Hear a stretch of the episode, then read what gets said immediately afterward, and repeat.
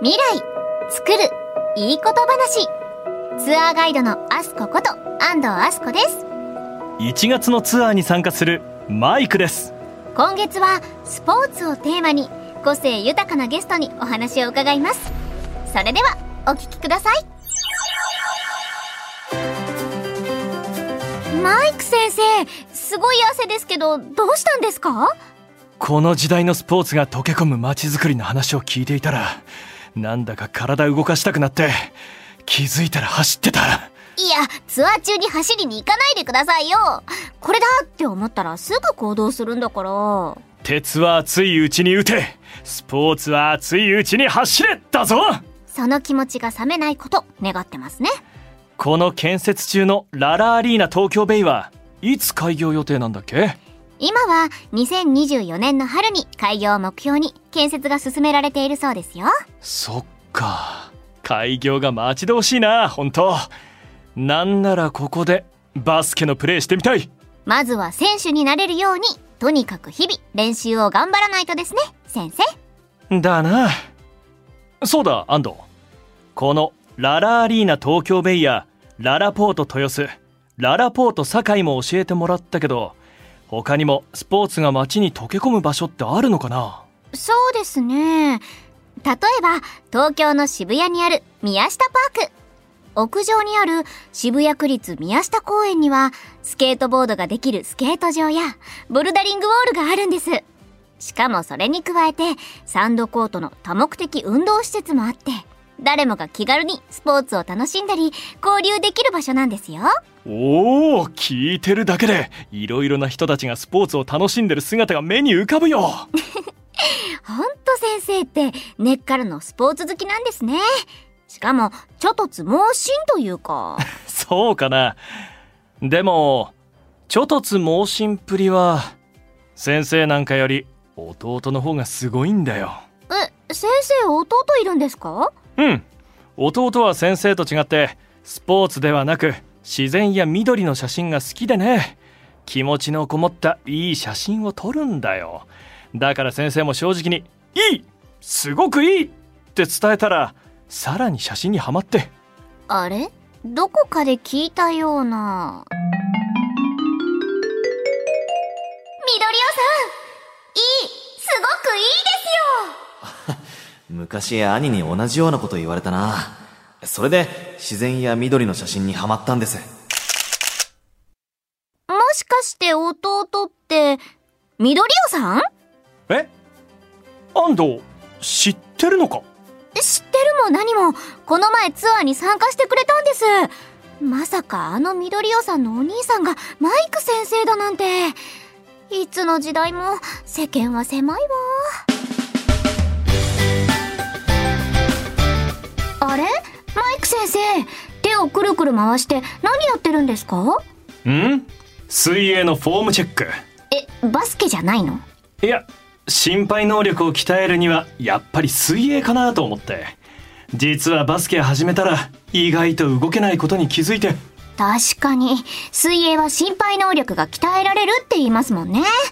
あそうだ。何？急にちょうどこれからお話を伺う方なんですけど水泳にも関係することを広めているんですって。関係すること？着衣泳ですよ。着衣泳。ああ着るに衣に泳ぐと書く。着衣泳か。それを広める活動は確かに気になるなということで本日お話を伺うのは日本スポーツ SDGs 協会着衣泳を広めるプロジェクトのプロデューサー近藤聖さんです。近藤さんよろしくお願いします。お願いします。よろしくお願いします。ありがとうございます。近藤さんがその所属されている日本スポーツ SDGs 協会はどのような活動をされている団体なんですか？はい。SDGs の17の項目があると思うんですけれども、はい。そのあの課題解決にあのスポーツの力がいろいろ活かせるんじゃないかというようなことを閉会の方で考えましてで特にあのアスリートの皆さんも何かやっていきたいと。いうようなお声も結構いただいたりとかあと企業様とかスポーツのチームですね。プロスポーツチームとか団体さんもいろんなことをやっていきたいというようなこともありまして、我々の方で、えーまあ、着衣へのプロジェクトもそうなんですけれども、いろいろなプロジェクトを、まあ、アイデアをコンコンサルティングじゃないですか、もう、もうえー人と人とつないでいきながら、いろいろその課題解決に向けてえーやっているというような形だったりします。なるほど。その活動の一つとして着衣絵を広めるプロジェクトをされているそうですが知らない方のために改めて着衣絵とは何か教えていただいてもよろしいでしょうか？はい、あの、着衣泳という文字だけ見ますと、新しい水泳の泳法のように思われるかと思うんですけれども、うんはえーそうではなくて、やはり最近日本でもあの水害とか水難事故とか結構ありますけれども、まあ、そういうのを防げるというか、えーそういう場面にあった時に、はい。えーどのような対処をしたらいいかとか、とは、あの、溺れてる人がいて、まあ、お父さんとかおじいちゃんとか助けに行って一緒に、えー亡くなってしまうと悲しい事故とかもありますけれども、やはりそういうの知識があれば、いろいろ対策とか、助けられることも広がっていくので、まあ、そういうようなことをどんどん広げていきたいなというような形です。確かに実際スイムスーツを着てそういう災害の場面に出くわすことってほぼないそうでですね。もんね着そうです衣の状態でそういう非常事態が起きると思うと大事ですよねそうですね。うんじゃあなぜそのプロジェクトを立ち上げようって思われたんですか？発端と言いますかそうですね。実はあの、後からも出てきますけれども、えーバルセロナオリンピックで金メダル、中学校2年生で、えー金メダルを取りました岩崎京子さんが、はい。20年前にテレビの企画でうん、この着衣泳をやったそうなんですね。ドレスを着て。へでえ。、トップスイマーでも、やはり、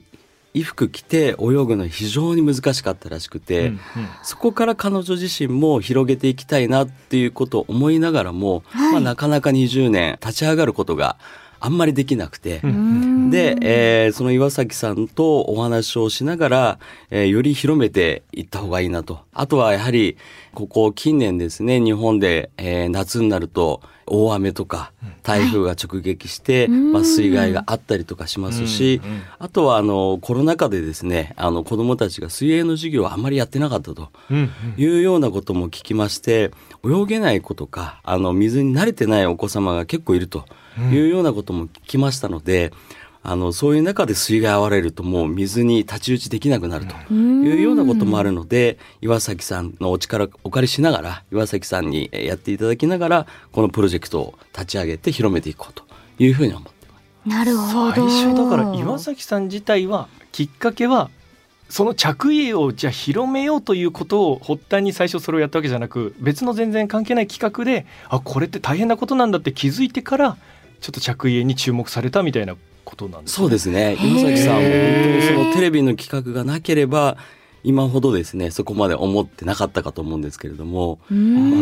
から20年経って彼女自身も着衣教室っていうとこことをやりたいというようなこともやっていらっしゃったようなんですが、やはり、えースイミングプール行くと、うん。うんえー競泳の方を教えてほしいと。そうですよね。そうですよね。なおさらね。はい。っていうような声もあったようなので、まあ、そこをプロジェクト立ち上げて、えー着衣っていうところの教室を、着衣教室をもっと広げていこうというようなところで踏み切ったというような形になります。あーありがとうございます。まあ確かに自分がね、まあ、特に水に囲まれてる日本ですからなおさら大事だと思うんですけれども、はいこの誰かを実際にそういう時に助ける時にもこういうふうに泳いだ方がいいとかっていうコツが多分あったりするんだと思うんで学ぶこと重要だとは思うんですが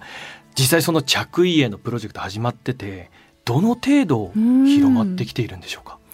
そうですね。このプロジェクトを立ち上げたのが一昨年はい。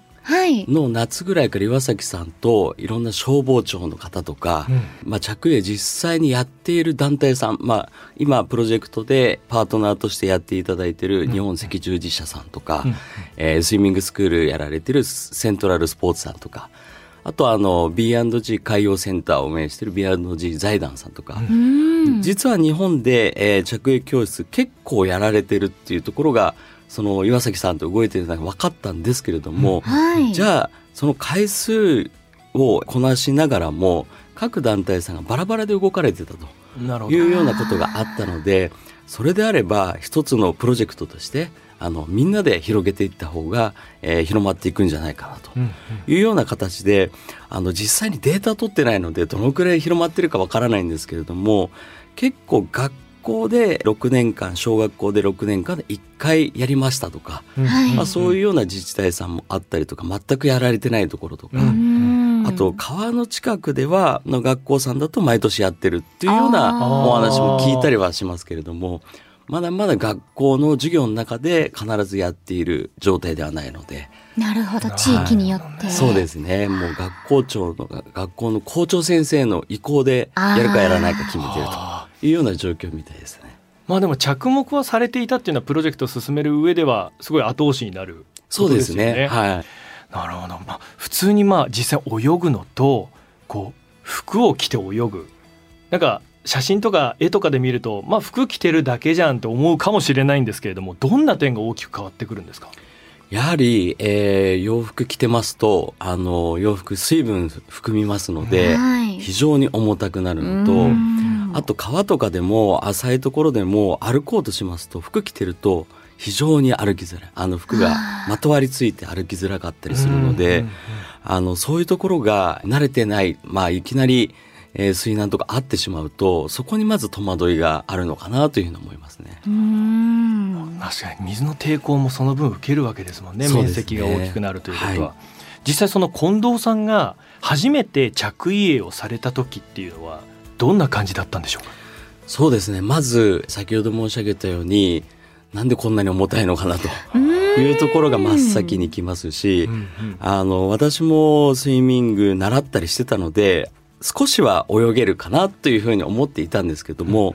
全く泳ぐことはできなかったですね服着てると。全くですか？もう私レベルだと全くもう泳げないですね。体が沈んでしまったりしちゃうのでこれいわゆる長袖長ズボンだったらそうだなと思うんですけど、はい、半袖半ズボンの場合でも大して変わらないぐらい抵抗は大きいんですか？やはり半袖半ズボンでもあの、まあ、脇とか股のところとか、まあ、そういうところがあの水着だと動きやすいところがやはり抵抗は出てきますね。やっぱりそうなんだな。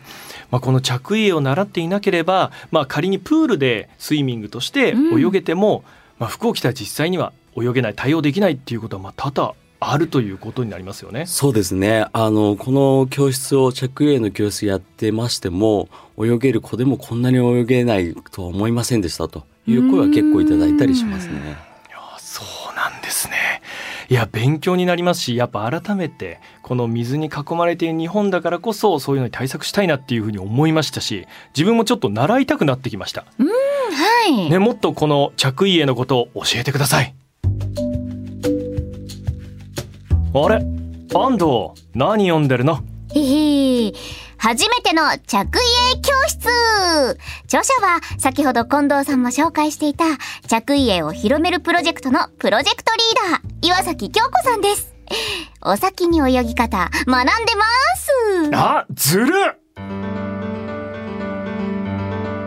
引き続き着衣泳についてお話を伺っていきたいんですが着衣泳を広めるプロジェクトではどのように着衣泳を教えられているんでしょうか？はい。まずはですね、水難水害にあった時に一番確保しなければいけないのが呼吸をできる状態にするっていうのが一番大事なんですけれども、まあ、その中で、あの、ライフジャケットを着用するだけで人の体、上半身を浮くので、それだけでもまず効果があるので、それの正しい付け方。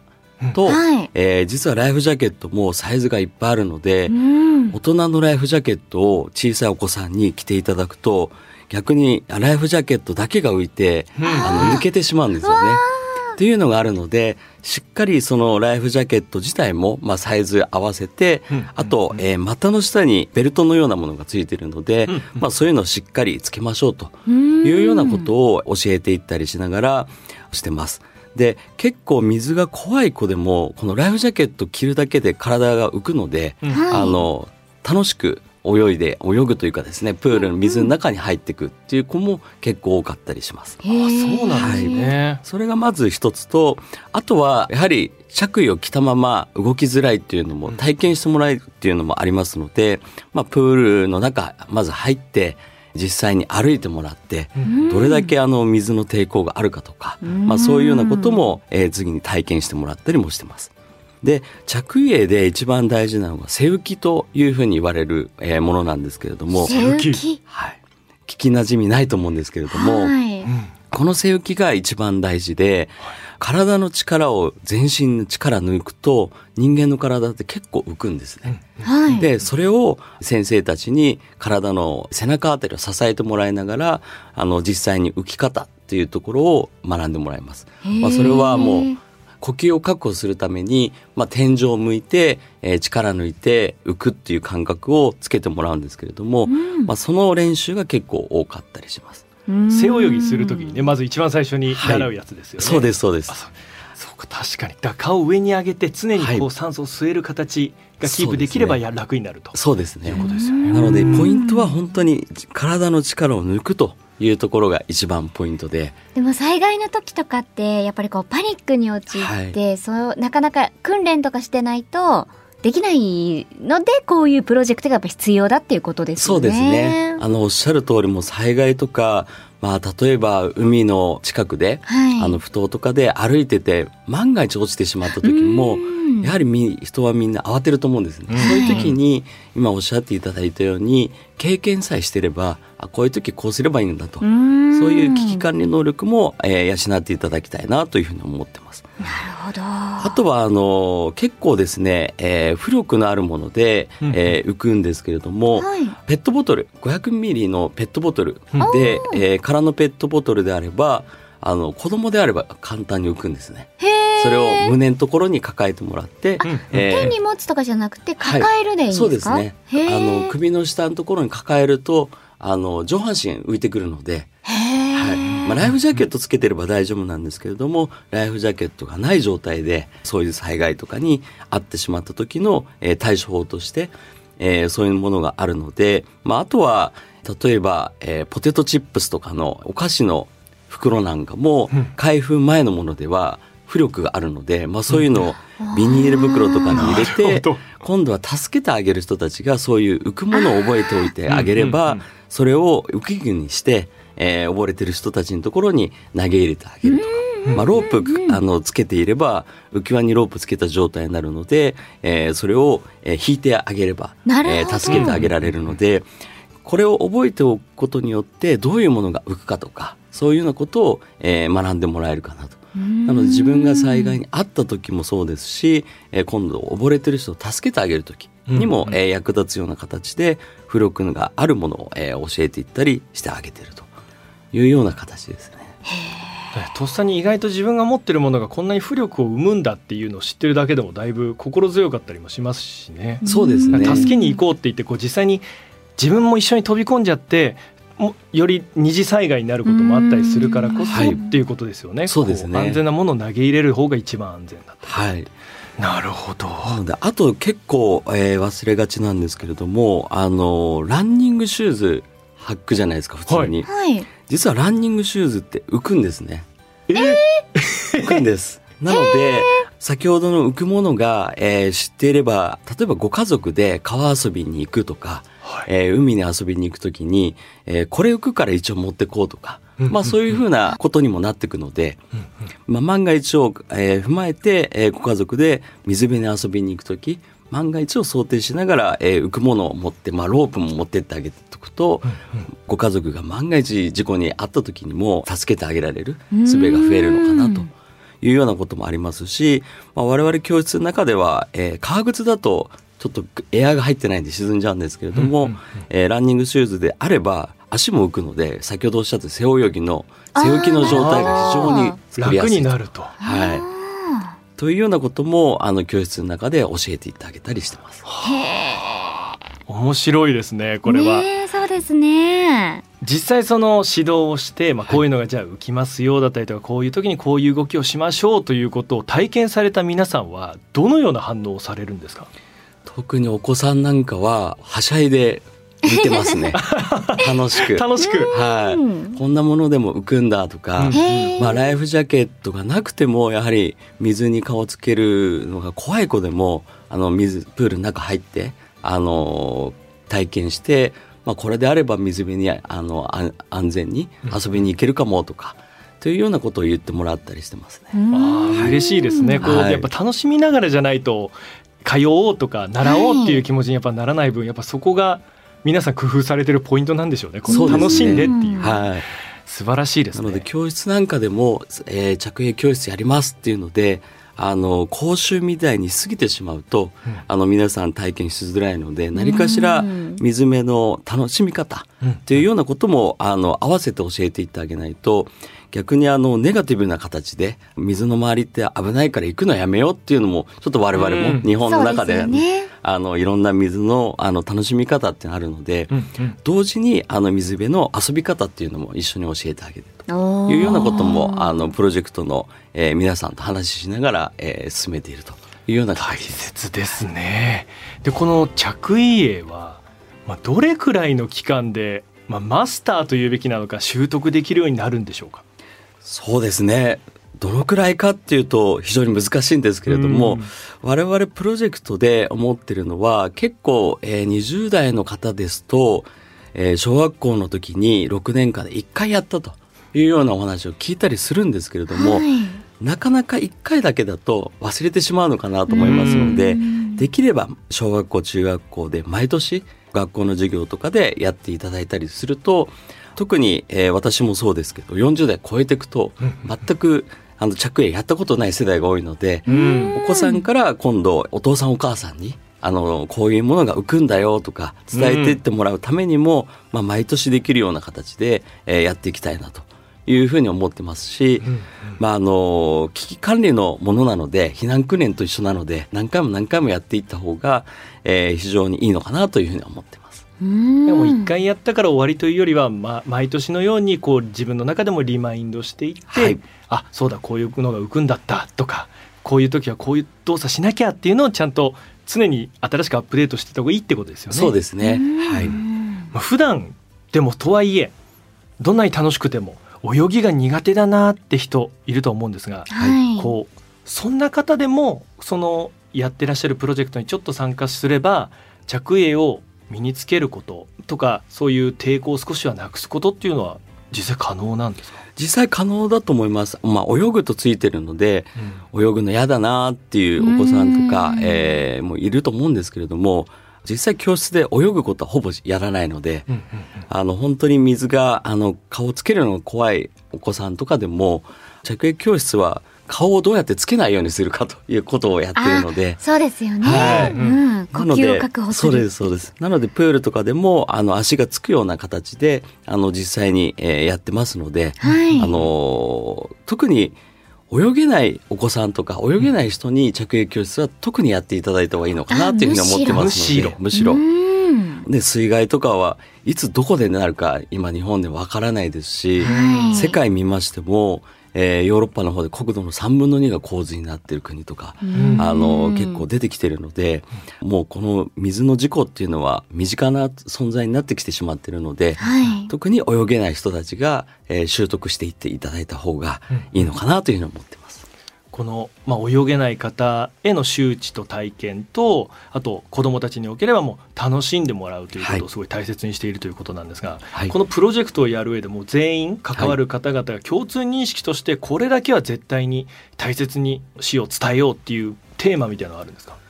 そうですね。それを今プロジェクトメンバーといろいろ考えてはいるんですけれども、やはりですね、まあ、知識と体験の回数をどうやって増やしていくかとうん。いうようなところが大事だと思ってますので、今別にあの指導員資格があったりするわけではないんですけれども、あのこれからも特に、えー岩崎さん、えーはじめですねトップスイマーの人たちがすごい泳げる人でも服着たまま泳げないんだよと泳ぎづらいんだよというようなことを発信し,、えーしていっていただくことによって実際に皆さんが危機にあった時にどうしていくかというようなことを習得していただけるような形で、まあ、やはり回数をどんどん増やしていくというようなところがポイントになってくるかなというのを思ってます。まあ、広まってくれといううんまさにプロジェクト通りのね、そうタイトルですよね。はい。まずはっていう。ねちなみにこの着衣泳、まあ、このもう皆さんだいぶ耳なじみ良くなってきたと思うんですけれども、はい。日本独自のものあになるんですか？この着衣泳っていうものは。はい。実は、先ほどの言った歴史率はい。が日本って非常に多いんですけれども、オランダとかアメリカとかオーストラリアっていう、まあ水の、はいえー身近に水がある国は結構低いんですね。で、いろいろ調べた結果、まあ日本はあの、お風呂での、えー湯船での、あの、うん。歴史っていうのも換算されてしまったので、まあちょっと高いっていうのはあるんですけれども、ど。まあ、それをへ、えー削ったとしても、非常に日本はあの歴史率高い国という中で、じゃあアメリカとかオーストラリアとかオランダってどうしてんのかなと。うん。いうふうにあの岩崎さんと一緒にあのいろんな人たちに聞き回ったんですけれども、はい。アメリカとかオーストラリアはライフセービングの方々の、えー習得率あのライフセーバーが非常に多かったりするので、えー実際にやってると。あと、えー非常に面白かったのはオランダなんですけれども、オランダはあの海抜0メートルの国と言われるぐらい、あの非常に街中にも運河があって、あの水がすぐ隣にある国なんですけれども、オランダはですね、ディプロマ制度というのがあって、日本でいう、えースイミングスクールに通うときに、日本だと、えーすぐにクロールやりましょうとか、はい。えー平泳ぎやりましょうとかなるんですけれども、オランダのこのディプロマ制度は、はい。競泳と着泳両方やるんですね。あ別個のものとして2つ同時進行同時進行でやります。へー。はい、でオランダのすごいところはこれ国と、えー民間団体とか連携しながらなんですけれどもこのディプロマの資格を子どもも取らないと、はい。えー民間もそうですし国とか、えー町が持ってるプールに入ることができないです。えーじゃあもうほぼ義務なんですね。義務です。へえ。そうなんだで、オランダ在住の日本の方にもいろいろ、日本から行かれた方も、やはりこのディプロマ取らないと、お友達と一緒にはい街のプールに遊びに行けないので、その資格の、えーランクが3つあるんですけども、ランクによって入れるプールも違うらしくて、へえ面白いって言うとあれですけど。そこまでこの着泳というか危機管理に徹しているのがオランダで、すごい。なのでオラン、あの、プロジェクトの記者会見も実はオランダ王国大使館でやらさせていただいたりしたんですけれども。あそうなんですねはい。へもう今オランダからいろいろ学びながら、まあどうやったらこの広まっていくかというようなことをいろいろ教えてもらいながら、あの、国際交流もし始めてるというような形だったりします。面白いですえ。ねねなるほどそういうバックボーンがあるんですね、はい。まあ、あの最後に、ね、なっちゃうんですけれども、まあ、ちょっと被る部分はあると思うんですが今後着衣泳を広めるプロジェクトこちらをどのようにしていきたいと近藤さん思われていますか？はい。やはりですね、日本の学校で、今、あの、プールの授業あったりすると思うんですけれども、まあ、コロナ禍でできなかった、えー授業とかもあると思うので、学校ではできれば早く泳ぐっていうよりかは、まあ、こういう着泳教室のような形で、学校の指導要領の中にも、クロールをやる理由がですね、あの、水難水害から泳いで岸まで行けるようにっていうのが書いてあったりするんですけれども、まあそれプラス着衣泳を毎年学校で、えー授業の中でやっていただくようなことを一個目指していきたいなと。で、やはり昨年の夏ですかね、いろんなところで川の事故とか、まだ悲しい報道が、えーいっぱいあるので、その報道を一つでも、えーなくして、皆さんが安心安全にえー夏のえーレジャーで、あの水辺のレジャーで楽しんでいただけるようなことをやっていただきながら、えー日本で、えー周知できましたら、まあ、東南アジアとかですね、ASEAN 地域でも、やはり津波とか台風とかで被害あったりするので、はい。世界にも目を向けてやっていきたいなというようなことを考えております。まだまだこれからどんどん広まっていくべきプロジェクトでしたね。ありがとうございました。これからも長く豊かな海や川と寄り添って暮らしていくためにも2800年に着衣への文化を伝えたいと思います。マイク先生、もう着衣泳にはまりそうでしょ？それはそうだろう。大切なことだからな。先生らしい。いやー、でも、緑尾さんのお兄さんが先生だとは、何事にも一途な感じ。似てるのは当たり前ですよね。だよな先生も似てるって思うそういや緑を元気だった？最近会えてなくてまあ、お付き合いがダメになって少し昇進なようでしたけど、このツアーで元気になったみたいです。それはなるだろう。先生もいろいろなスポーツの話を聞いて元気をたくさんもらってるし。スポーツに緑にまちづくり。日常にあふれることはどれも先人たちのパワーが宿ってるんですね。